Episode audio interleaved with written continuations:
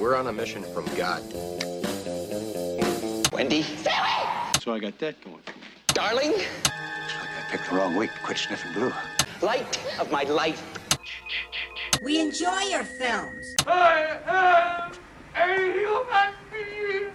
I thought they smelled bad on the outside.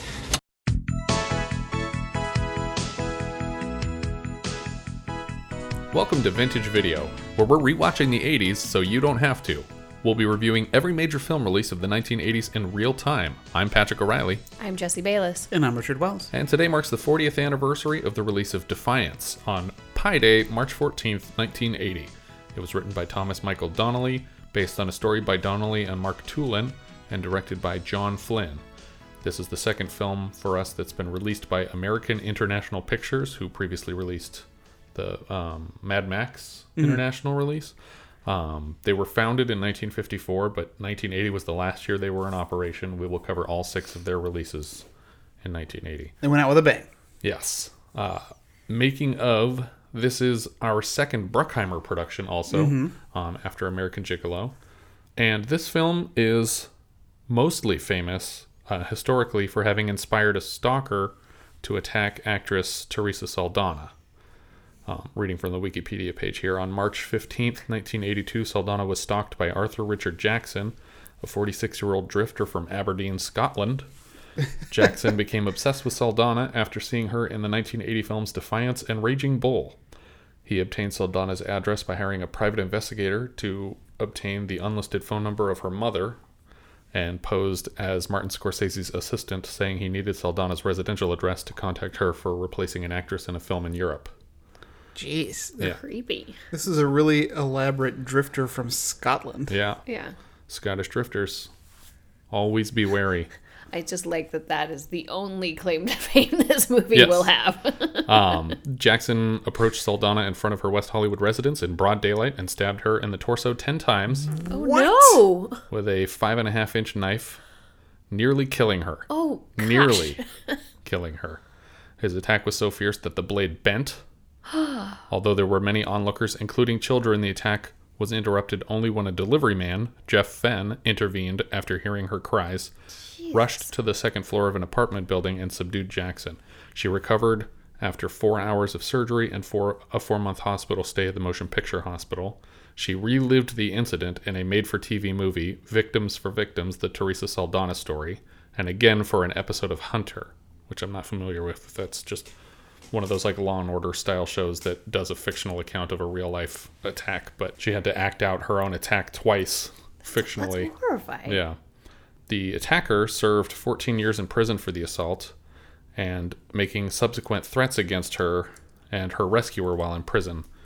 Uh, he was then extradited to the United Kingdom in 96 to be tried for a 1966 robbery and murder. Jackson, who once saw himself as the benevolent angel of death, was found not guilty by diminished responsibility in 1997 and committed to a British psychiatric hospital where he died of heart failure in 2004 at the age of 68. So, no longer a threat. Uh, Jackson's method to find and approach Saldana inspired Robert John Bardo to hire a private investigator to contact Rebecca Schaeffer, a young TV sitcom star who he subsequently murdered, Oh jeez. also in West Hollywood, July 18th of 1989. So that's a little bit of backstory about this film and what happened as a result of it, and a, another film, obviously. I mean, I, I'm I was surprised, you know, when you, you said that, you know, she like, oh, she had a stalker. Oh, that's kind of But also, it was a, it was so that story was so inspirational yeah, that it caused somebody else to be and then stabbed. to uh, it says here that after explaining the entire plot on a podcast, no. multiple more murders were inspired. Oh, don't Uh, do that. no, don't people. don't murder anybody. Please don't there, murder we're in the clear. I said don't murder people. They found they found the three podcasters in their garage. The killer had a Zune in his back pocket full of vintage video episodes. We're not even sure how he got them on there. This film belongs to a subgenre of vigilante films called nobly racist vigilante films ah, yes. Yeah. that I think Charles Bronson uh, popularized. Uh, we start the film. Tommy has been kicked off of a boat in Yeah. New York. I, I I was already on board because there was no opening credits, Right. and I was like, oh, great. We're just getting right, right into, into the story. Yeah, uh, then it tricked me. Yeah, and then we have eight minutes of whole opening credits. Like, God dang it. We got a little cold open here. Um, he's stuck for six months in New York because somehow he like lost his seaman's license. Yeah. Basically, they don't really go into what caused this, other than some sort of a disagreement with some guy on the boat. You need a license for semen? Apparently, O- only to carry it. yes. Concealed carry license for seamen. I hope to God it's concealed. What, the, the license or the semen? you have to conceal everything. Everything should be concealed. Uh, it seems like he beat up either the captain or an officer because Yeah. there's, there's a guy who's got like some injuries on his face And they have like they a- lock eyes for a yeah, second. lock eyes. Uh, But he says as he's getting off the boat, I put up with that guy's shit for six months or something like that. Yeah, yeah. So it's like, does that mean that eventually you didn't? You didn't? That that would be the assumption. Yeah. yeah, I'm, I'm assuming he's like a he's like I, don't know, I guess a longshoreman isn't the word, but I'm, I'm assuming he's in, he's in some kind of union that you can file a Right. grievance with that would give him a suspension and uh, which is but it seems like they I don't I don't know what the rules are, but it seems kind of really unfair if you spend your life on a ship living from ship to That ship you could be suspended from one for six months. And it's then, like, just like- say you can't go on these ships. Don't Yeah. suspend them from every boat. like you can't you have to find a place to live and try not to die. yeah, with your zero dollars. but he also, so he's getting escorted off the boat by what seems to be a friend. Yeah. uh, who presumably just went back, got back on the boat and left with everybody else after he walked him off. But he turns to the guy and he says, and this doesn't pay off anywhere later in the film. He says, "When you get to Bremen, take some flowers to Mara. Tell her I'm sorry." Mm-hmm. So like, he had a girlfriend, presumably, or something, some kind of a relationship with a person where they were supposed to be going. I'm pretty sure it was a prostitute. That he's paying Maybe. flowers. Yeah, you- you have you have your lady that you go see. Maybe.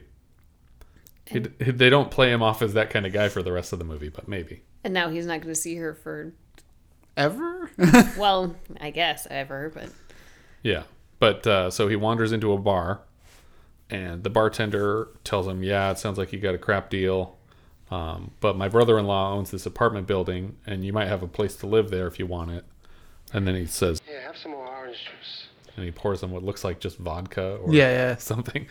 Um, but like I don't know why you would recommend somebody go stay at your brother's place or you I met this great guy. He has no he job. has no money, He no can't even- prospects. He's real down on his luck. You should give him an apartment. He can't do anything for six months, guaranteed.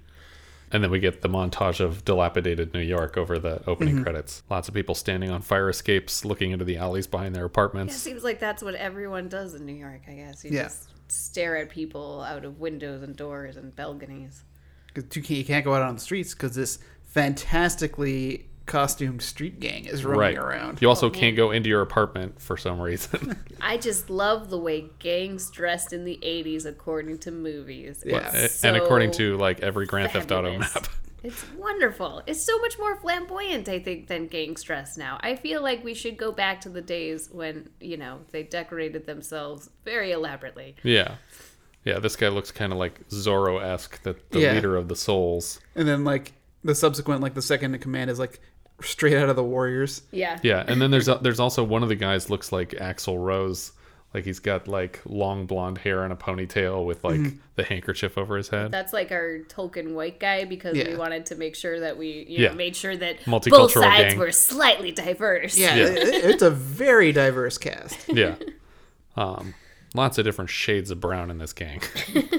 Tommy finds the brother-in-law's apartment building, uh, and he walks with his like duffel bag up to the stoop and leaves it at the bottom of the stairs. Um, and as he's walking up to the door, the gang is coming down the sidewalk, and they see it on the ground, and they're like, "No littering" or something. They pick it up and throw it up to the top of the stairs. yeah, I they- thought they were just being helpful. Yeah, they, they throw it to him and then they smile. Yeah. And I was like, oh, well, that's, I guess that's intimidating. I thought they were just going to take it. Yeah. Yeah, right. Or like kick it or tear something out of it. Yeah, it. no, it's like, take, take your bag, take it up to your room. Yeah, get this stuff off the streets. We're out here cleaning up the city.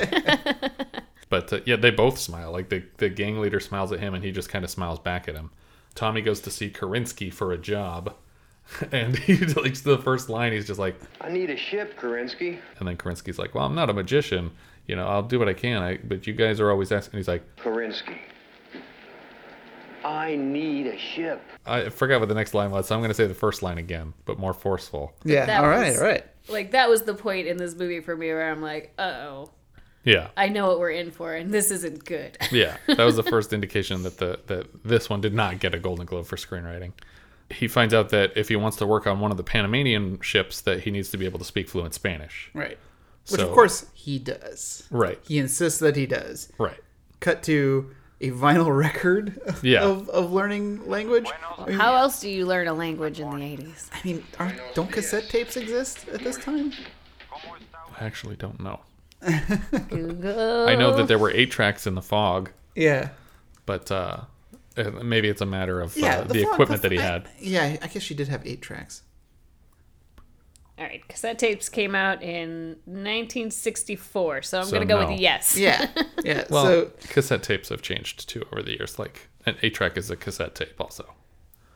I mean, I guess we can just assume that he picked this up like at a secondhand goods store and it's Yeah. just like this is all I got is this record. But he doesn't have a lot of money to throw around. But records like what per side is like a max of like 10 minutes maybe? Yeah, it seems like he's only going to learn like 12 words. Yeah. But somehow he's on this same record all night. But yeah, so he's trying to learn Spanish, and the neighborhood kids are making fun of him because they can hear it through his window. Mm-hmm. And he leans out to try and talk to one of them, and his upstairs neighbor pours a bunch of water on his head because Yeah. she's watering the plants on her uh, fire escape. And, and you think in a neighborhood where you see everybody out on the fire escape all the time that You'd check first, Yeah, you you would check before Well, maybe she happened to know that that apartment was vacant.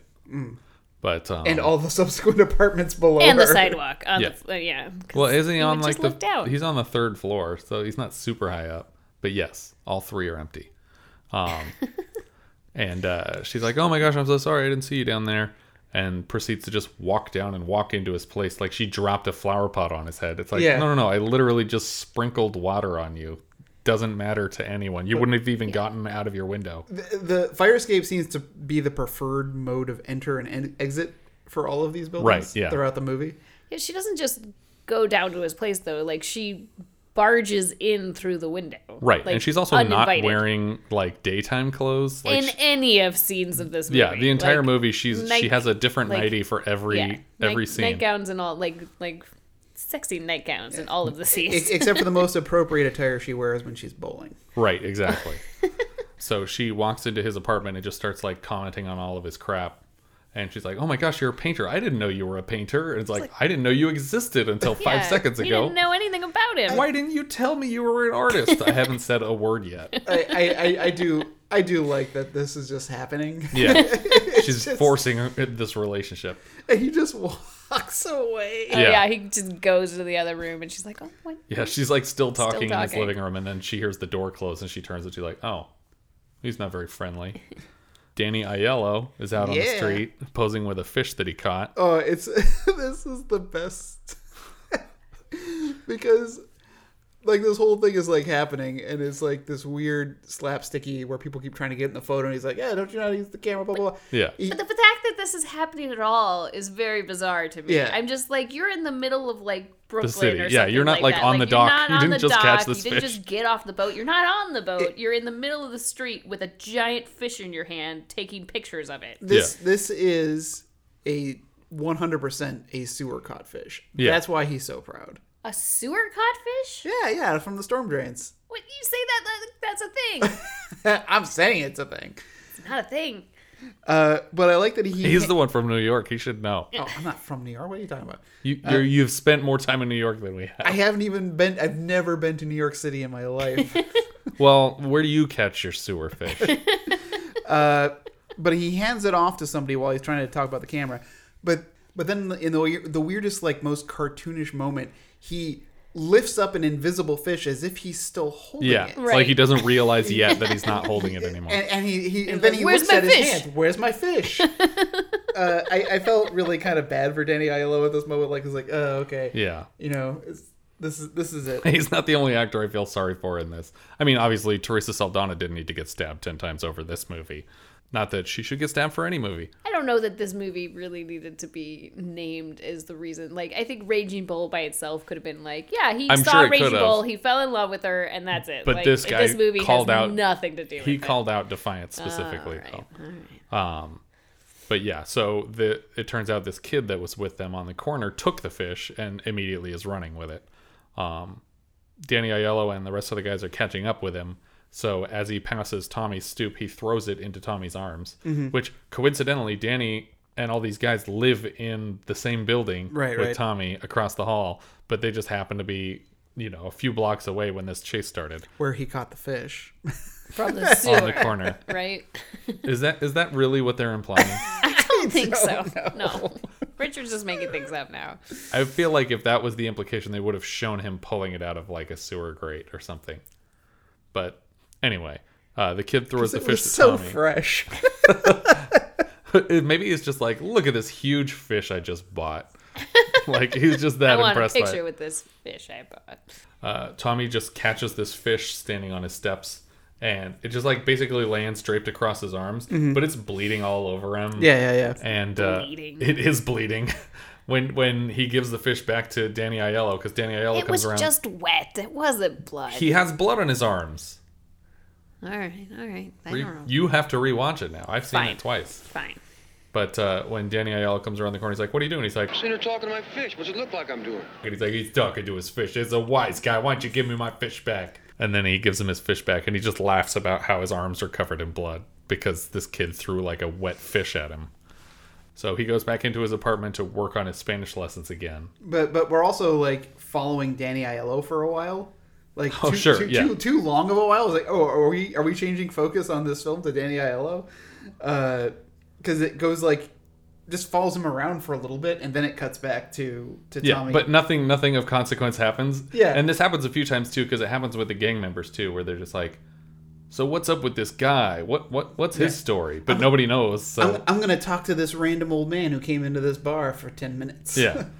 But uh, so yeah, Tommy is is uh, back in his apartment trying to learn Spanish, but there's really loud music playing from across the hall where Danny Aiello lives, and uh, all of his buddies from the from the sidewalk earlier are in there listening to music. And he starts pounding on the door, and he says, "Look, you got to turn that music down. I'm working here." And they're like, "Get a day job," laughing at him, and they turn their music up, and he takes a basketball and starts throwing it at a wall. This is such a childish competition to be like, oh, you want us to turn our music down? We're gonna turn it up then. And then he oh, goes and he's like, okay, well, I'm gonna throw a basketball at the wall, and your stuff's gonna fall off the wall, and then you're gonna turn your music down because you don't want your stuff to fall. And it's like, well, no, they'll just they'll come and beat the crap out of you or Yeah. take their stuff down so that it doesn't fall off the wall anymore. But it, somehow this works, and they turn the music down because the guy's throwing a basketball at the side of their apartment. This is uh, our first instance Yeah. of defiance. Yeah, this is this is exactly. Keep track, folks. Tommy uh, heads down to the local grocery store and befriends Abe, played by Art Carney. yeah. Uh, he's the local grocer, and uh, he asks if he can basically use the phone as his own phone until he gets his, his own phone set up. And Abe says, "Yeah, that's fine. I'll just uh, I'll shout into the courtyard whenever someone calls for you, and if you don't answer, I'll assume you're not home, and I'll hang up. And if you do answer, then come get it." Man, phones were weird in the 80s. Yeah, uh It's I think because I I still think they even had party lines in the eighties. yeah. Uh, and for those who who are listening who I, are too I know what a party Well, line well, is. no. now now you some- could just walk right into a party, but Yeah. you used to have to wait for a while before you could go into a party. So for those who are listening who don't know what a party line is, often uh, several homes or buildings would share a phone line, and you know you'd have to wait for someone to not be using it or be a snoop and listen in on other people's conversations. But uh, yes, because people weren't making as many phone calls traditionally back in the day. Yeah, I just think it'd be interesting if he actually called up towards the apartment building and the guy's like, "Oh yeah, I'll be down." And like 5 minutes later, he walks the, you know, across the block to come answer the phone. Like, who's Yeah. going to sit on the phone and wait for this guy? Well, he's coming. And he's only on the third floor, so he, he even makes the point like, "Oh, I won't have to yell as loud if you're only on the third floor." Like he does this for people on the eighth floor of the building. but uh, while he's in the store, while Tommy's in the store with Abe, a gang walks in and just takes everything they want, And then they say, put it on our master charge, which I'm sure is code for thanks for the free stuff. That that he has their card on file. And he Yeah, yeah, no, exactly. There's there's a running tab, and they maybe they paid him a bunch of money in advance, so they would have a credit. Um, probably not though. Uh, Tommy leaves the store, and one of the gang members is basically following very close behind him until Tommy turns around and he and he threatens to bend a six pack around his head, Yeah. Which I thought was a weird way to say anything. Well, you know th- those uh, little plastic things that the six pack oh, you in. threatening to like sea turtle him? it's like, oh man. I'm gonna good. slowly choke you as you grow over this ring. I'm gonna put plastic straws everywhere you swim. the guy's like kind of shocked that Tommy even turned around to say anything to him, Yeah. and he turns to look at his guys across the street, and the rest of the souls are like, "Whoa, who is this guy? That he doesn't just put up with us following him around?" He seems really defiant. Defiant. Act two of Defiance. Uh, but then Tommy decides to go ride the subway for no reason. Yeah. And then use the subway bathroom. Really, all he needs to do is go home and learn Spanish. Still, Yeah. Where where he was going to or from, we don't know. all we know is that he brought one a six pack of beer and two his watercolors. like he brought a bunch of paint, and it's literally like a watercolor easel. I didn't know you were an artist. I'm just surprised the gang didn't, you know, pick up on that. Yeah, why didn't they? Why weren't they so shocked? But yeah, so they they follow him into the subway and uh, beat the crap out of him. Yeah. It- the worst choreographed fight scene maybe in the whole movie. It, I wouldn't even call it a fight scene. like, like, It's the, look- I hate fake fake kicking in fights. oh, it's Yeah. it's terrible. Because it, it's like you didn't even pretend to, kick- to kick though. Like Yeah. they pull their legs back and they never even swing them forward toward the actor. Yeah. Like they're being so safe that they're not doing anything. when Right, but Cooper like- Huckabee gets whipped in Django Unchained. Yeah, he's like oh, actually it was bleeding. Like, it's like that is real. But like I don't like you don't even as an editor understand like you, like they're just like these long shots in this bathroom here where they're pretending to kind of kick him and push him around a little bit like you know you're supposed to like cut away just to kind of hide those action Yeah. points but nope they just linger on them. and that one guy even swings a bat towards him and it clearly just hits the wall on the outside of the bathroom stall. But it but he like reacts to it like he got hit and it's like, no no no, we saw the bat stop. Like we saw where it made contact with the wall. It didn't hit you.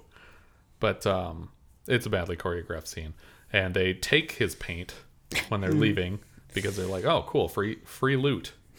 And uh, they go to uh, a nearby club where they do their business. Yeah. This scene is completely unnecessary. My my note is, what is this scene about? Yeah. okay, so I was really confused by this scene. So in, Yeah. so in the scene, you know, we see, we see him at this club, and um, you know, he's there. You know, the leader of the gang is there with like this girlfriend, and I think gives her the he paint. gives her the paint. Right. She is playful with it and like puts some red paint on his nose, which again, like.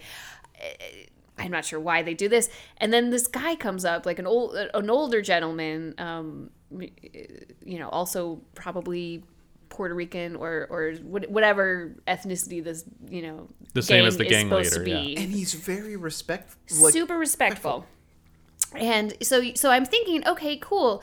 So this guy is basically like down in his luck and needs help. And so and the Right. guy basically gives it to him. I'm like, "Oh, are we trying to humanize this gang and say, Does oh, he? Yeah. Does he need help? Doesn't he just sit down and say, "I got a job working somewhere yeah, washing in dishes. Brooklyn," and then he leaves? He doesn't ask for anything, and he doesn't get anything in return. No, I think he does get something. Maybe not. Maybe I I'm misunderstanding. But I thought he he like gave him something because he said thank you and left. And I thought, oh, he's we're trying to show that this gang is like, you know, that they're actually good. Like they seem like they're a nuisance and they're a menace, but they're doing good for their community. But then that doesn't, you know, come to fruition at all through the rest of the film. That's not what this is about. I, I didn't get that from the scene. I got that that he was maybe coming to look for assistance and Changed his mind when he no, sat down. well, uh, because Angel like says something to him and then he says thank you. And I think it was more just like, hey, good You're luck, doing a good job. Yeah. like you're good luck out there. And like, I felt like they were trying to bring to mind the scene from The Godfather on the wedding day when people are coming and asking for favors, and he's like dealing out justice to people. Yeah. But nothing happens in this scene. He sits down and he says, Hey, just so you know, I got a job washing dishes at this place down in Brooklyn, so I'm going to be doing that. And he's like, All right, well, I wish you the best of luck. And then he makes some joke about, like, oh yeah, I'm I'm a I'm, stockbroker." a stockbroker, and he's like, well, you could have been, like hinting at like that he had some potential that he's wasting on being this gang leader. But then they never come back to this. We never see this character again. We never see him deal with anyone else in this club again, and it just is totally pointless. what I thought the point of this scene was, cause, and I was very confused for a long time with the movie. I thought that his girlfriend was the neighbor, okay, oh. and I thought that they were pulling a Rumble in the Bronx, where like the, the girl like is the one like, that's supposed to be helping him is yeah, and, and it, but it but it's but she's actually tied up with this gang, and you know because it's just what she does. yeah. uh, to stay safe and you know maybe she does care about the guy and so then she finds him in the hallway and it's like oh man now she's seeing like firsthand what what the gang is actually doing to people No, no, no. i was like much less interesting movie. yeah so that's why i was trying to rationalize this scene and i went back and it's like wait this isn't her Yeah. what was this scene about? What was the point of this whole scene? They could have cut very easily from him taking the paint to her finding his body at the bottom of the stairwell Yeah. at the apartment building. I guess this the passage of time to make to make it seem like he crawled his way back to the apartment Yeah. So uh, she finds him there and starts calling for help, and then we cut to him waking up at her place. Which is Um, the second time this year that we have seen uh, somebody get beat up and have to spend the night in the neighbor's apartment. Yes, the vigilante waking up in the neighbor's bed. which is harder to reach than his own apartment because Yeah. she's Right. up another floor She carried him past his door At to least, her door. At least when we saw it in uh, Hero at Large earlier this year, like his apartment was like locked and you know Yeah. inaccessible by either of them. But And neither of them is paying rent. That's another thing they have in common. then the the story takes another left turn, and uh, we meet uh, the kid and Wacko. Um, there's a, a literal child, like an Oliver Twist of the of the streets, and he's hanging out with Luca Brasi. yeah As the, and obviously the actor's name isn't Luca Brasi, but he played Luca Brasi in the Godfather movies. Um, so that's what I'm going to call him. And, the uh, character's name is Wacko, and he's like uh, seems to be mentally handicapped. Yeah, he, he's an ex professional boxer who probably the implication is that he took one too many hits to the head. Right. And he's just not totally with it. And he's as much a child at this point as the, the kid. actual Yeah. child. And the two of them together are finding garbage that they can sell to people.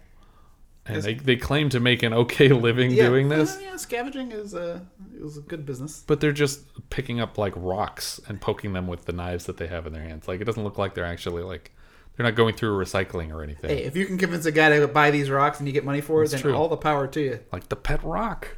The guy made a million dollars. He calls Tommy ambassador for some reason. Oh, because he's learning like a foreign language. And oh, I- okay. So think- he's like pretend. Oh, they he makes a joke yeah, at the I'm. I'm the I'm the foreign ambassador or something like that. Okay. I forgot about that, but you're right. But yeah, so he's calling Tommy the ambassador as he walks up and he says, Oh, have you guys seen the sewer alligators? And they're like, What are you talking? There's no alligators in the city. And he's like, Oh, the sewer alligators. There's, uh, it was a thing a while ago. A bunch of these kids had pet alligators and their moms were flushing them down the toilet and then they came down the sewers and bred. And they said they're getting like 14 feet long down here. And he's like, No, I never heard about that. And they're looking down a pipe and he hucks a rock into it to freak them both out. But that's actually the plot of a movie called Alligator that we will be reviewing later this year. But also, it's just a classic urban legend, Right, which apparently you have never heard of. I hadn't heard of it, but coincidentally, that is the plot of a movie later this year. That's that's relevant and interesting, right? I mean, Well, maybe maybe this was write just in. the height of of the the alligator urban myth. You know that Maybe. Well, uh, there was a famous story here in which an alligator was released in, I believe it was Echo Park, um, and people had seen it, and it had been uh trying to attack small Oh, dogs. and they drained the whole Echo Park, the lake, didn't they? Uh, like, a- like they had like crocodile hunter tried to come and get him and all this stuff. really. Uh, as I, I remember this. It Yeah. wasn't that long ago. It was like three or four years ago. Yeah. Uh, oh, man. Well, so it couldn't have been crocodile. He would have. He would have been passed away, or maybe he had tried to get it. I'm trying to f- figure out because his name's Reggie. Uh, but anyway, they caught him. The and he- crocodile's name is Reggie. Yeah, yeah. Uh, they caught him, uh, and uh, but yeah, he had uh, been living in the lake because someone had a pet, aga- pet alligator and couldn't keep him, so they just let it loose, Oh my god. and it grew just. How do you feel if you read on the news later, like, oh, an alligator climbed out of Echo Park Lake and ate a two year old that Yeah. was walking with its parents? It's like, Jesus, like, why did you do that? Um, So obviously, this is a modern. This is like the the urban legend is this. You Yes, know? yeah. Uh, these weird scenarios, but uh, But like like you said, it must have been a part of uh, popular culture that that rumor to the point that someone was like, "I'm going to write the movie version of that." Well, I mean, this this Reggie alligator wasn't until two. It says 2005 to 2007 here, Oh, okay. but I'm sure that there are incidents before that, especially you know in Yeah. New- New York. But you know that that is a classic urban legend that probably predated any actual alligators being in sewers. I don't know. You don't know how long sewers and alligators have been around. I- I feel like it's also like one of those things like a, a city would do. It's like we got so many rats in the sewers. What can we do? What if Yeah. we release? It's like a Mao. ton Like here's what we're gonna do. It's a terrible idea. Um, yeah, if you if you give a sewer an alligator, it'll ask for a glass of milk. All right. So Wikipedia is telling me 1930s is the origin of that urban legend. That's when the sewers moved under the streets instead of just on both sides of that in a trough of streets In were garbage. trough. Yeah, with gold urine. Tommy uh, and the kid and Luca Brasi go to a movie theater. And the kid goes up to buy a ticket, and the lady's like, "Why? Where's your father?" And he's like, "He's right over there." And she's like, "Okay, three dollars." it's like, why are you selling this kid tickets to a porno movie theater? Because they go inside and it's a porno. yeah, As long as you go to porns with your dad, it's totally acceptable. Well, Why- you why should couldn't- bring along a mentally incompetent. yeah. Why couldn't Wacko be the dad? Yeah. Like, why? Why has he never thought of this before? Because Wacko seemed to have no problem with this Yeah. either. But uh, so the three of them sit there and they don't leave when No. Tommy figures out what they're watching. He's just like, "Oh, this snarky kid." I, and like he, he puts on his glasses. Like, hold on a second, I'm gonna need to focus on. yeah. this. we show we show the souls for a second, just throwing garbage at a street cleaner going by at night. Just just hammer home that these are terrible people. That like even people just working their jobs for the city are just getting assaulted for no reason. Yeah. Everyone in this neighborhood is afraid of this gang. Yeah. Uh, Marcia answers the door in her underwear again, and Tommy asks her if she would like to go on a date. And she's like, Well, I'm busy right now. And he's like, Well, will you still be busy later? And she's like, Well, no, I could maybe eight o'clock. I was just going to say eight o'clock. You were a legitimate phenomenon. So when he goes to pick her up, she looks exactly like Zuul. she's just wearing like the exact Zuul costume from Ghostbusters. And he takes her to a bowling alley where she immediately covers up with a coat because she's embarrassed about being overdressed. Uh, but I like this montage of her just being terrible at bowling, and then finally like Gets one strike. gets and- one strike, and everyone like all the league people are like Yeah. crowd around her and are cheering her on. I was like, okay, I wrote this is cute. So after they go bowling, he takes her to the docks and shows her a boat. It's not his boat. Nope. Because he doesn't have a boat. If he did, he mm-hmm. would be on it. So this is just a boat. Yeah, th- th- this isn't like romancing the stone where he has a picture of the with the Angelina or The boat like- that he wants to get back. Yeah, It's it's literally just a boat, and maybe it's a particular like style of boat that he likes. it, it looks like a museum boat. it doesn't look like a boat you actually take out. Yeah. But um, she's like, "Oh, so you like boats?" And he's like, "Yeah, one day I'm going to get on a boat and I'm just going to sail out of here and I'm never going to come back." And it's like, "Yeah, that's it's called shipwrecking. it means you died." But then we cut to them in her bed, presumably just after sex, and she says, "So you served in the navy?" And he says, "Yeah." And she's like, "You spend a lot of time on these boats with just other men?" And he's like, "Yeah, there's no women, it's just men." And she's like, "And and you just don't you get lonely? And he's like, well, no, we just sleep together in, in beds. And she's like, really? And he's like, well, yeah. Sometimes, you know, you're out at sea for a long time. Why do I believe you, you Irish? And then she just immediately like thinks that, oh, well, he's obviously joking, so I'm going to beat him up because Yeah. that's that's not funny to me. And she calls him Irish, and and it's like, is, Is he Irish? I, I don't know. What is uh? Can we look up Jan Michael Vincent's nationality or ethnicity? Don't read too much about his Wikipedia though. Is it is it dark as I think it is? That's pretty dark. Multiple drug, uh, drunken drug arrests, car crashes, DUIs, abusive husband. Yeah, Uh, he in and out of rehab. Is like, oh man. I know he had Michael a lot of problems. This is a very sad story. He kind of looks like um, if you took Rowdy Roddy Piper and you took away his steroids and you gave him a wasting disease. See, I, I, I, I was comparing him to like the poor man Scott Glenn okay, because like this is definitely a Scott Glenn role. sure. I am not finding his nationality, but his grandfather was a bank robber and counterfeiter in the 1920s and 30s. Well, that's pretty cool. Maybe he started the rumor about the alligators. That was in the 30s, he said. That was his long con. the long gone. His grandfather's still waiting. Some say he's still waiting to leap out at a child from a sewer grate. Give me your money. I'm an alligator. Give me your money. What do you need money, alligator? Come on, ambulance. I'm 140 years old. this was a bad plan. Tommy finds the a group of the souls attacking Wacko in an alley. It's, this is basically the same thing as throwing garbage at the street cleaner because he's not doing anything to anyone. He's literally just walking through the alley and they're beating him up. He doesn't have money. He doesn't have anything they want.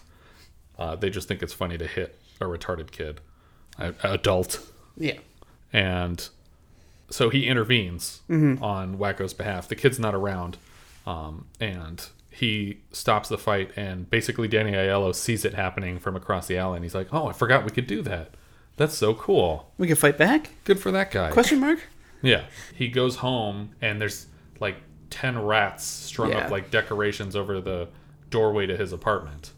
And they spray painted the bird's souls on the wall in his living room. Like it was already a garbage heap of an apartment. Who cares that it says souls on the wall? Yeah, the rats were a mild improvement. I mean, I just want to see the shot of like them catching 10 rats Mm-hmm. and then painstakingly tying Tying them their up. little feet onto the tap, tap, string. tap, little nails Hang across the roof. up.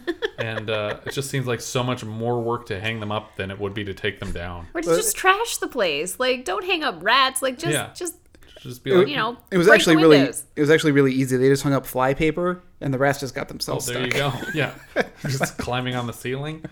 Also, rats are a very specific message in like the gang and criminal underworld, mm-hmm. and he's not a rat. He didn't call the police on them. Right, He- right. all he did was intervene in a fight on someone's behalf. Like a rat is the wrong, the wrong symbol for this disagreement. Should have put a horse head in his bed. Yeah, there should have been ten horse heads strung up across the doorway.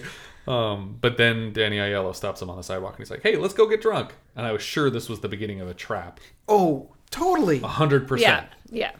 Um, and he gets him like falling down drunk, Yeah. I was like, this and, is and I was like, "Oh, here it comes. Here's where the rest of the guys are going to come out and attack him." And no, they're just the best of friends it's now. it's it's like he's impressed. They they buried the hatchet by going out drinking. Classic guy stuff. Who cares about the fish? It's all Um, yeah. good. I'm not even mad at you for getting my fish away from that thief and giving it back to me. Wait, why was I mad at you? It's a very it's very similar to Hudson Hawk when Danny Aiello like comes clean and Yeah. Richard E. Grant is like is like or Sandra Bird is like they'll talk about chugging brewskis and it's like you gotta love male bonding.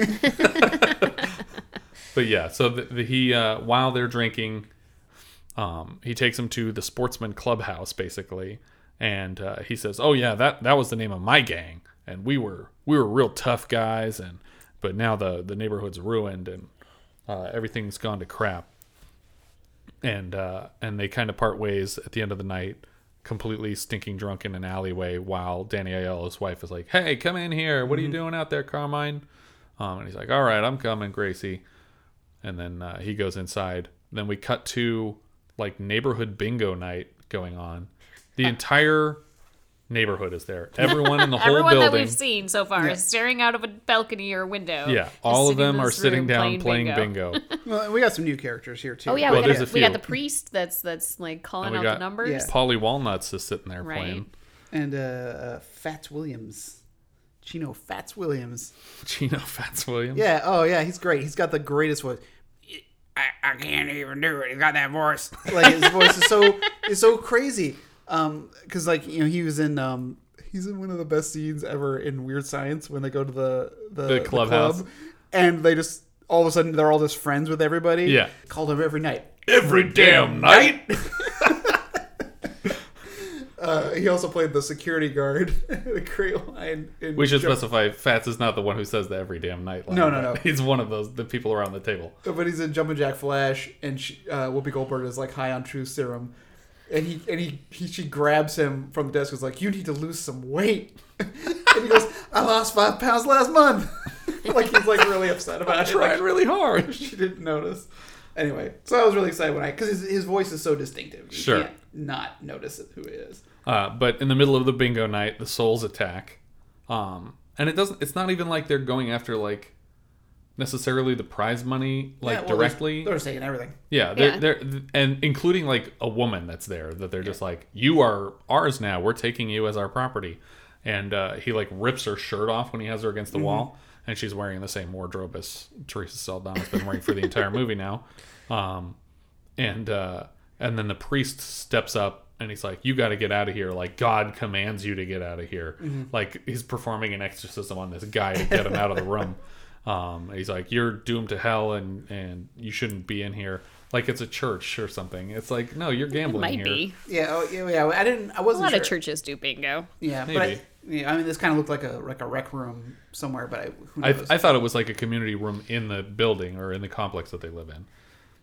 but I like that Carmine when they're taking his ball is like, "Can I at least take my kids' pictures out?" Yeah, And it's like, "No, no, I'll take good care of them. I love kids." yeah. um, but when the priest is yelling at him, I, I for a second thought he was gonna rip that guy's shirt off. Um, but uh, they have the woman against the wall, and that's when Carmine steps in, and he's like, "Hey, hey, let go of the girl! Like, the, what you what you're going, you're stepping over the line." And they just beat the crap out of him Yeah. and throw him to the ground. Car- Carmine takes a lot of hits in this movie. Yeah. He takes the most convincing hits. Yeah, Tommy doesn't take a single convincing hit. But yeah. So in the aftermath of this uh, bingo robbery, everybody's kind of beat up. The the woman basically Aiello protected her by intervening because they kind of drop her. They're they're Yeah. not interested in her anymore. And the police come, but everyone refuses to file a police report about the gang because they know that they'll face retribution. and the cop seems like really like disinterested in even taking a report. Should Right. a report be filed? Yeah, they're like, we're only asking for a report because we know no one's going to file one because we we would like to do less work here. And then Danny Aiello says, well, maybe I'll get a gun. And he's like, what's that? What did you say? And he's like, maybe I'll get a gun to protect myself. And he's like, 'Cause yeah, this you is try America." and get a gun, and uh, I'm gonna beat you up, or I'll take your gun away, and you're gonna go to jail. And it's like, no, no, no, What no, no. about what about this gang that's been carrying around guns around our neighborhood Yeah. that you aren't doing anything about? Not just guns, but like vintage Lugers. Yeah. it's all just whatever they could find on the floor at the prop house that didn't have a tag on it, so that meant they could take it for the weekend. I mean, I like I like your style, Angel, but But yeah, so eventually, um, Abe decides, you know what? I've dealt with this for long enough, and if I can't fight back physically, I can fight back using the legal system, and I'm gonna file a report.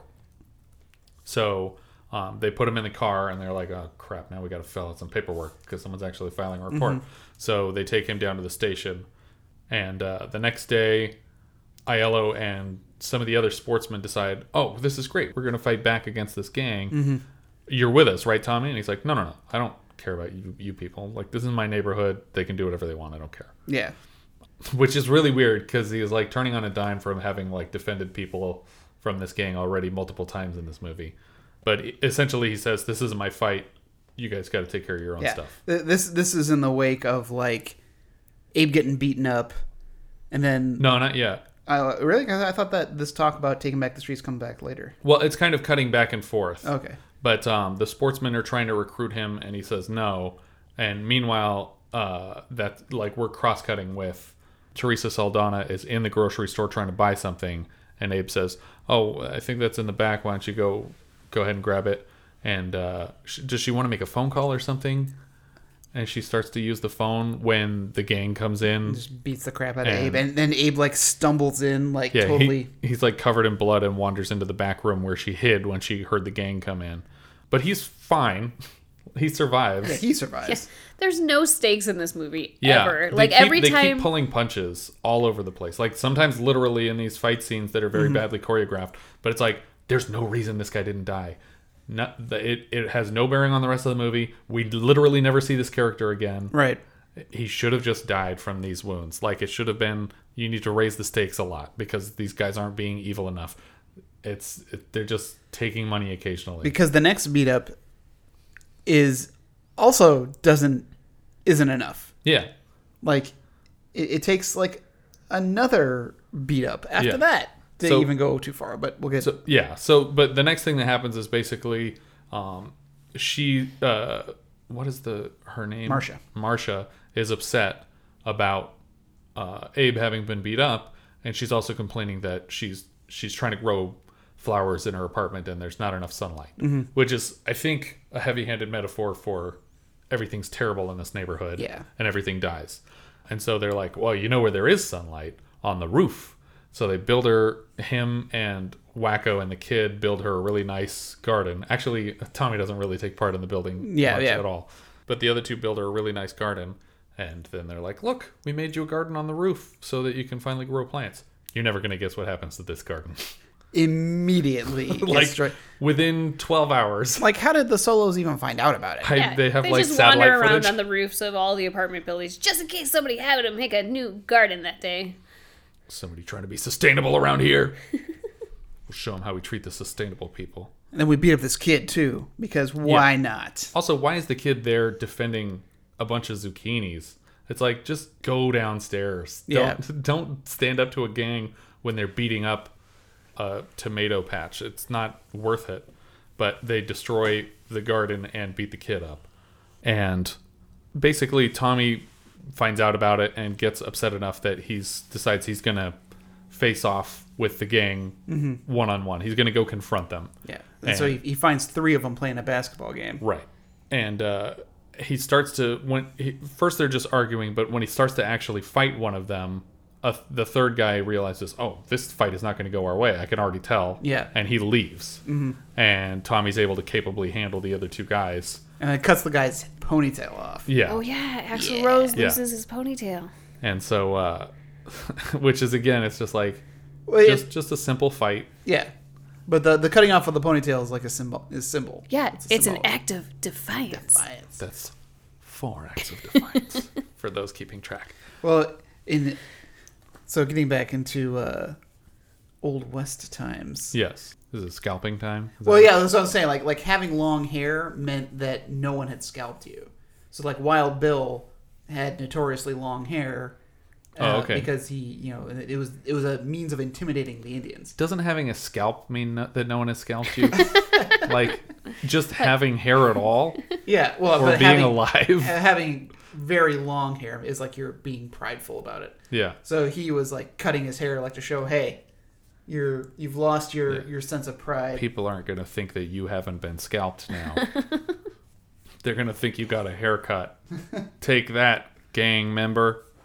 So the the sole leader finds out about the guy who ran away from the fight and basically lectures him on abandoning his brothers, mm-hmm. puts a gun in his mouth, and click, it's not loaded because no one can die in this movie and nothing matters. Yeah. what is the reason to not kill this guy in front of everyone? Show that you're a badass. And, and why? And he just pulls the gun out, not loaded. So did you just not keep this gun loaded, Well, Jesus Christ, that's super unsafe, Richard. of course he doesn't load this gun.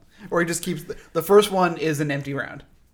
So he can always make this example. yeah, so he can or so that he can gain the upper hand by pulling the trigger, pointing it at someone he wants to kill, and then when they're like, "Oh, his gun's empty," then the second one kills the first Yeah. one. He's like, "Ah, I killed him Strategy. right when he was he had such high hopes for this fight." But yeah, so he pretends to shoot this guy, and then that's the end of the punishment. He's just like, "There, you you've served your your dues, and we're all a gang again." Now we're gonna go harass this guy, but not do anything. Yeah, While he's in the shower. Yeah, because he we're literally- intimidated by his penis. this makes no sense. This is where I officially like got mad at the movie. The the leader of the gang, not even like a a random henchman, but a, the leader of the gang goes to Tommy's apartment and kicks open the door that he like fortified. Like there's a Yeah. whole scene of him fortifying the door. Mm-hmm. It serves no purpose because they just The, push it in. The door's made of like paper. Yeah. That He walks right into his bathroom, throws open the curtain. He's got a gun. He's in the bathroom with mm-hmm. Tommy, and he says, Hey, I'm going to kill you. not right Not today. maybe tomorrow, or maybe another time. And then he leaves. Weather permitting. Why? Why? Unless he's scared to kill someone. Like, has he literally never killed a person? Ooh, you're adding a whole new layer to this. Is this You're guy thinking like far too much about this. because otherwise, kill Tommy. Like, just kill Tommy right here. Prove to your gang that you're the leader and kill this man. Yeah, They're it'll be like a father son thing. But uh, yeah, no, I got so mad at this scene because it was just like, Because you're yelling, kill him. just kill the guy, kill just him." kill him, because it's it's just bad writing to be like, oh, you know what, this isn't a long enough movie. Let's put another let's put another step in between these two scenes where he calls him out in his bathroom while he's naked Yeah. and says, "I'm going to kill you eventually." But maybe see, isn't that reason." a more compelling movie where he does get killed and then the neighborhood comes together? Like this Yeah, man stood- absolutely. this Yeah, man stood up if for us. anybody died in this movie, we've honestly narrowly avoided like six decent movies on the way to this movie. Oh my So god. close. Did you guys see that classic back there? Jesus, that was close. Watch where you're going. now Marcia has birds. Um, you say it He- like it's a disease. yeah, she got she, birds. she got bird flu. from Tommy. You know, I got birds. You better get screened. I These just, are the goals. I just went through a whole bottle of bird shampoo. This isn't possible. I've been very careful. Yeah, but yeah, he goes to her apartment and she has a cage full of birds, and uh, she named them after them because they're lovebirds. I don't know. Yeah, but th- she didn't actually name them after Yeah, them. she Yeah. she named the, one after him and the other one after a fake name Yeah. person. And they're not lovebirds, they are parakeets. yeah, That's what lovebirds are. Um, if they love each other, any any birds that are in love are lovebirds, or humans apparently too. Um, I've heard people use that phrase. But yeah, uh, she has these birds, and he's like, "Oh, that's so cute. You named birds after us. By the way, I'm leaving. I'm gonna go away forever." But she already knew because she Right. found his like sh- ship detail crew thing. Yeah, in and then she like hit His it semen to make it- license. yeah. yeah, his concealed carry semen license. Oh, thank God he has semen. But yeah, so um, he tells her, "I'm leaving town and I'm never coming back," and she starts crying. Um, and and then laughing because she's like she's like essentially going insane. Yeah. she's pulling she's going full Ophelia here. Yes. and just losing her mind that her she's lover. about to lay down in a river, and uh, and then Wacko, presumably inspired by Tommy attacking the souls, um, puts on his boxing outfit from when he Mm-hmm. used to be the champ, and starts a fight with them, yeah um, and is promptly killed. yeah he accidentally hits Angel.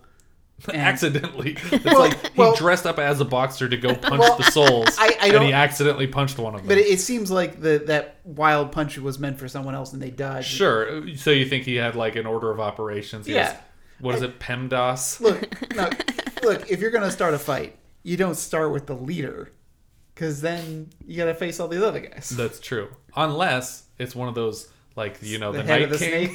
snake. just punch him out, and they all everybody else shatter. just vaporizes. what if that happened? What if they literally were souls?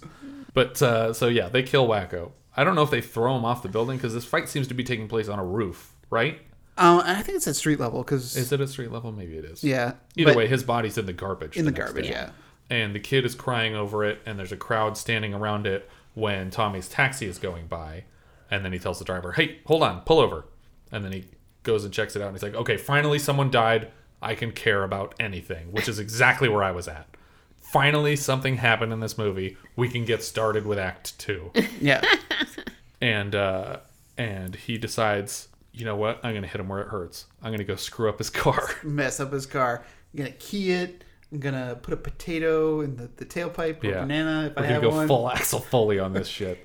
And uh, he go, he goes and he gets a bat and just starts beating up the car in a parking lot. He's got a sledgehammer. Oh, he's he has a sledgehammer. Yeah. Danny Aiello Yeah, has the bat. But I love the scene because like Danny Aiello like puts his hand on his shoulder like to stop him, and then whoosh, like just kidding. I'm not on their team. I, I re- re- reveals that I got a bet. We're gonna do some more work, and then the other guys show up. Guy Yeah. with chains, which doesn't seem very effective. Yeah. But uh, Oh, it's great for distressing wood. Not so great for breaking up a car. Well, who knows? Maybe they're doing a little uh, remodeling also. But they, yeah, they, they go like it's totally like Street Fighter in between, just like Yeah. tearing down this car. yeah, this is you. What you need is an E Honda to just punch the crap out of it, or a Blanka to Blanka just electrocute. electrocute it, and then like the guy goes, Oh my god. That's basically what he says. We we see uh, a few shots of uh, Angel in the in the club again, just like just hearing hearing his car alarm go off in the distance. oh, the like the horn was stuck on. Yeah. Basically, that's all that happens here. Um, Danny Aiello goes back to the sportsman and says, "Hey guys, we're fighting back. Like we're we're we're teamed up. Tommy's on our side now, and we can we can go do this together." Yeah, he can But- his jacket to suit up. Right, but everyone's still too scared, including Polly Walnuts, is just like buries his head in his hands. Mm-hmm. Um, none of them are interested in participating in this fight. Um, but eventually, Paolo, I think, is like the the one guy who goes, "I'm ashamed Yeah. that I haven't done anything." yeah. So I'm going. And then you get the slow clap of everybody joining in, and uh, they all line up, and it's basically the fight scene from Anchorman, Yeah, where just like a group of like four people will show up at a time. And you're just like, who are these people? I don't know. Who are these people? Oh, it's Channel 12. Like, Well, what I love is then like old people just start coming out on the thing, and just everyone's just lobbing garbage. Some guy throws a bike. that's Like, right. That's my bike. Um, and then the kid throws a Molotov. Yeah, the kid is on a, on the rooftop throwing literal bombs into a street fight, but they they all face off, and it literally looks like like the way it's shot is almost exactly how the shot the they shot the fight scenes from Anchorman Yeah. and Anchorman Two in Central Park. Yeah. What what I thought was going to happen was because because Angel sees that he's outnumbered and going to lose this fight, so he runs, and Tommy goes after him. What I thought was going to happen was the gang was going to go, okay, we're done. We're gonna we're gonna lay down arms because we can't win this. Nope. Everyone just starts wailing on Yeah. each other. but It's- but this fight lasts for like 15, 20 minutes. Oh yeah. while while Tommy and Angel are just brutalizing each other in every Yeah. way possible. Oh, Carmine gets shot too. Yeah, Carmine gets shot, but uh, the reason you didn't mention it is because it's irrelevant. it's like he is shot basically in like the collarbone. Yeah, and he's okay. Just stands up immediately and is fine. Um, they put a little like a little patch on him and he's good. Mm. But yeah, this this Tommy and Angel fight just rolls through the entire apartment building, they through go- people's rooms. Yeah, and- they go all the way up the, to the top of the building just so they can tumble all the way down the Yeah. stairs. and uh, and they end up like tumbling down the steps out of the front of the building, slamming into a car that's parked in front of the building. And at this point, the police have shown up and Mm-hmm. basically arrested everybody. Um, actually, everybody on one team. For some Yeah, reason, yeah. they know the people from the neighborhood obviously had nothing to do with this, but they can tell who the souls are and and uh, who isn't in the gang. And uh, all the gang members have been arrested. And one at a time, they each stand up and they're like, "I'll file a report. I'll file a. I'm Spartacus." well, yeah, well, and Tommy stops just short of killing Angel because he sees Right. that everyone's watching. yeah. Um, I have no doubt in my mind he was going to kill him. Yes. Um, but then Angel just kind of like gives himself up. Yeah. He kind of goes like, He "Well, surrenders." I'm done. I'm, I, I don't want to be out with this guy anymore. Yeah. And then we cue the the bargain bin Bruce Springsteen revenge song for the credits to play over, um, and that's the end of our film. Uh, I think it's entirely possible that Spike Lee saw this movie and was like, "This is wrong and bad, but I could do this better, and I'll still use Danny Danny Aiello." because this is not super far off from the premise of Do the Right Thing, which is more along the lines of there are opposing gangs and you're seeing things from everyone's perspective and seeing how the the hate in this neighborhood just multiplies itself and uh, and uh, Danny Aiello is like a, the store owner, right? Uh, no, he he's just He, he runs the pizzeria, but he's part of like the Oh, Italian. oh, okay. I thought, I thought we were talking about Defiance. No, yeah, it- yeah. He runs the pizzeria. Yeah, Yeah. that uh, he works for. But I wouldn't be surprised if that, at, at, if we can say anything good about this movie, it's that it might have inspired part of Do the Right Thing to to exist. This was directed by John Flynn, who did a bunch of lower budget action movies. Nothing I recognized. Lock Up with Stallone, Out for Justice with Steven Seagal. Yeah, Um, the- the- not not even their famous movies. The writer Thomas Michael Donnelly. This was his first screenplay. He also wrote Quicksilver with Kevin Bacon, which is one of the off-brand MCU movies, Mm-hmm. like uh, Nightcrawler with Jake Gyllenhaal. the story was written by Mark Tulin with Thomas Michael Donnelly. Tulin doesn't have a lot of credits, but he plays the bass guitarist of the sinking ship in the Poseidon Adventure. Yeah, So that's interesting Yeah, the original Poseidon Adventure. as Yes. because the remake We don't was what? acknowledge the remake. very okay. recently, right? Jan Michael Vincent was Tommy. Uh, he's probably best known for Airwolf, Airwolf. which he was in the TV movie, and then it was adapted into a series, and he Right. continued to play the same character. Stringfellow Hawk. Uh, he's also Tanner in Damnation Alley. Um, whenever I think of Airwolf, I think of on uh, Sea Lab when he would watch Airwolf, but it was literally he turns into a wolf in the plane. Um, or the helicopter, or whatever it was. It was a helicopter? Um, How dare you? Whatever. Oh. I, I've never seen a single episode of Airwolf, and I'm very happy about that after having seen this movie. He's also in Big Wednesday. Honestly, for, for my money, his best performance was in Buffalo 66, which is post all of his rehabilitation. He's the guy that runs the bowling alley Oh, okay.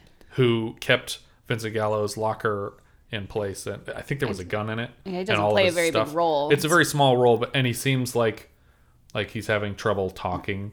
But um, Well, see, I haven't seen Hooper, which is one of the credits where he.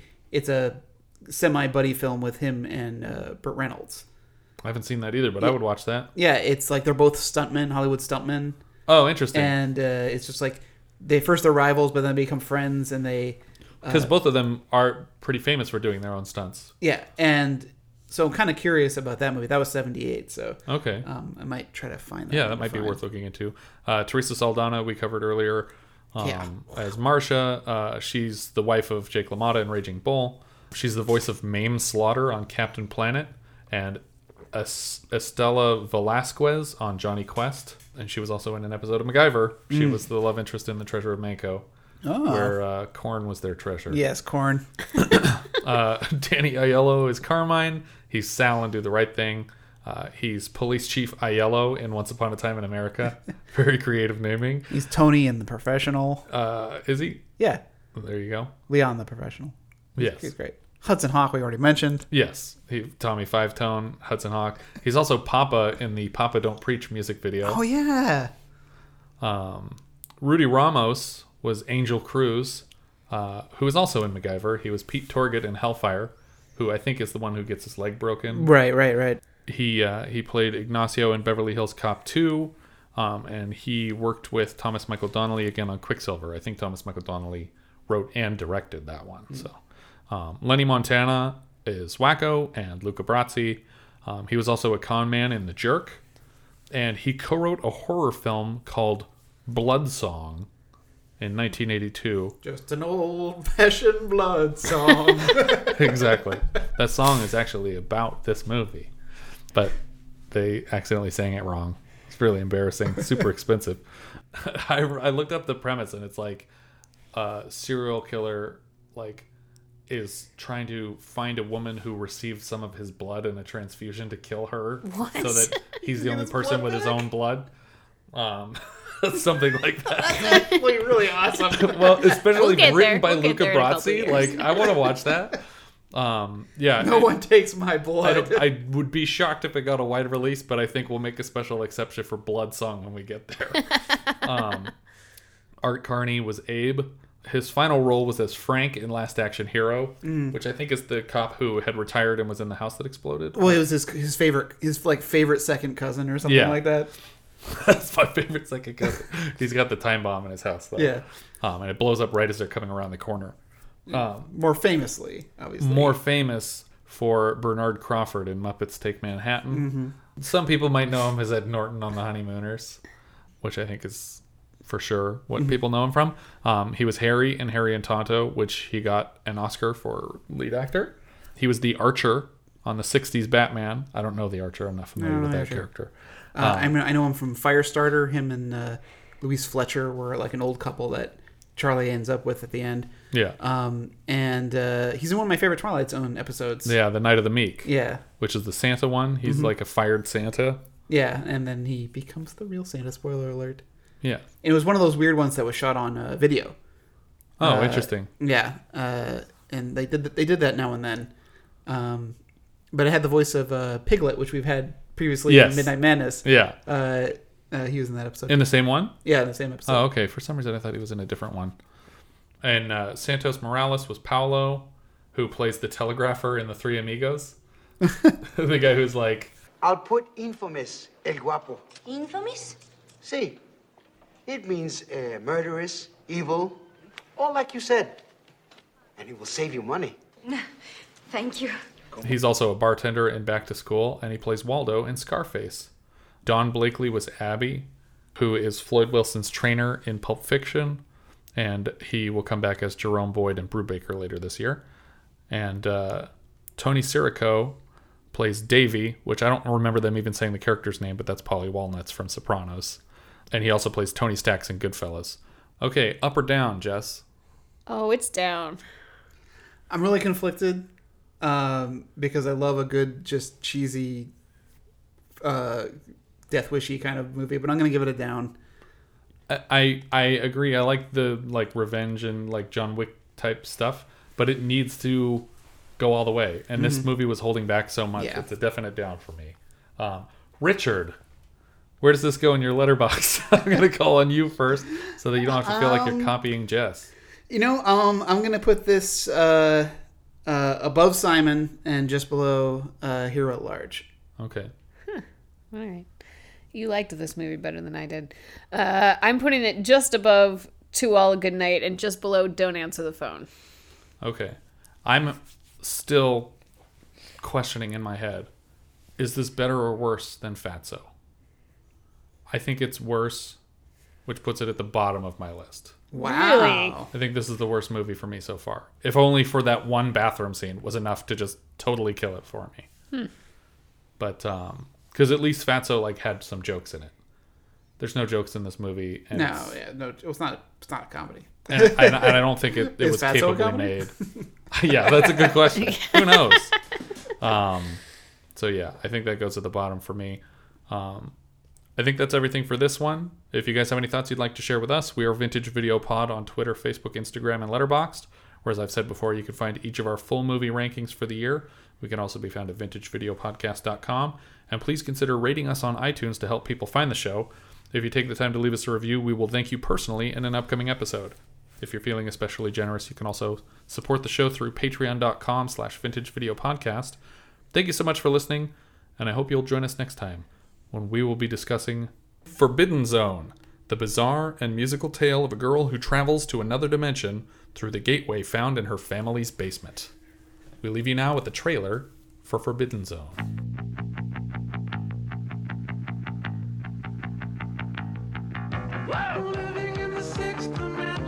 Just keep saying to yourself, it's only a movie. It's only a movie. It's only a movie that will have you living in the sixth dimension, moving in the wrong direction. A new fantasy, musical, comedy. The Forbidden Zone.